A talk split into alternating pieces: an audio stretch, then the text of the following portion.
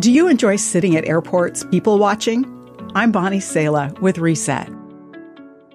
Spend a few moments in an international terminal of an airport, and you'll be convinced of the diversity of humanity. Listen, and you'll hear a multitude of languages being spoken. Some melodic, some guttural, others with lots of clicking consonants.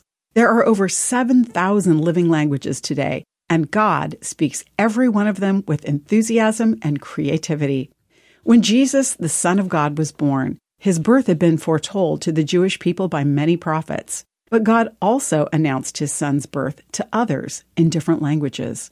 Distant people groups who read the night sky and studied the language of the stars heard God speak clearly, telling them a great king had been born. Again, when God gave his people his Holy Spirit, he made known that the good news about Jesus is for everyone. The Bible book of Acts tells the story, and everyone present was filled with the Holy Spirit and began speaking in other languages as the Holy Spirit gave them this ability. At that time, there were devout Jews from every nation living in Jerusalem.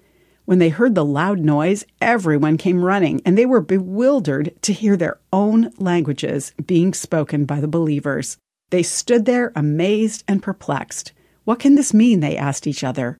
Here's what it meant God wants the invitation to know and worship Jesus to be given to all people in every language. God, the originator of language, wants every person to hear the message that He has come near to us to rescue and restore all of us. Whatever your language, God wants to speak to you of His love. I'm Bonnie Sala with Reset to read, share, or hear this again, or to find more resources like this, visit guidelines.org.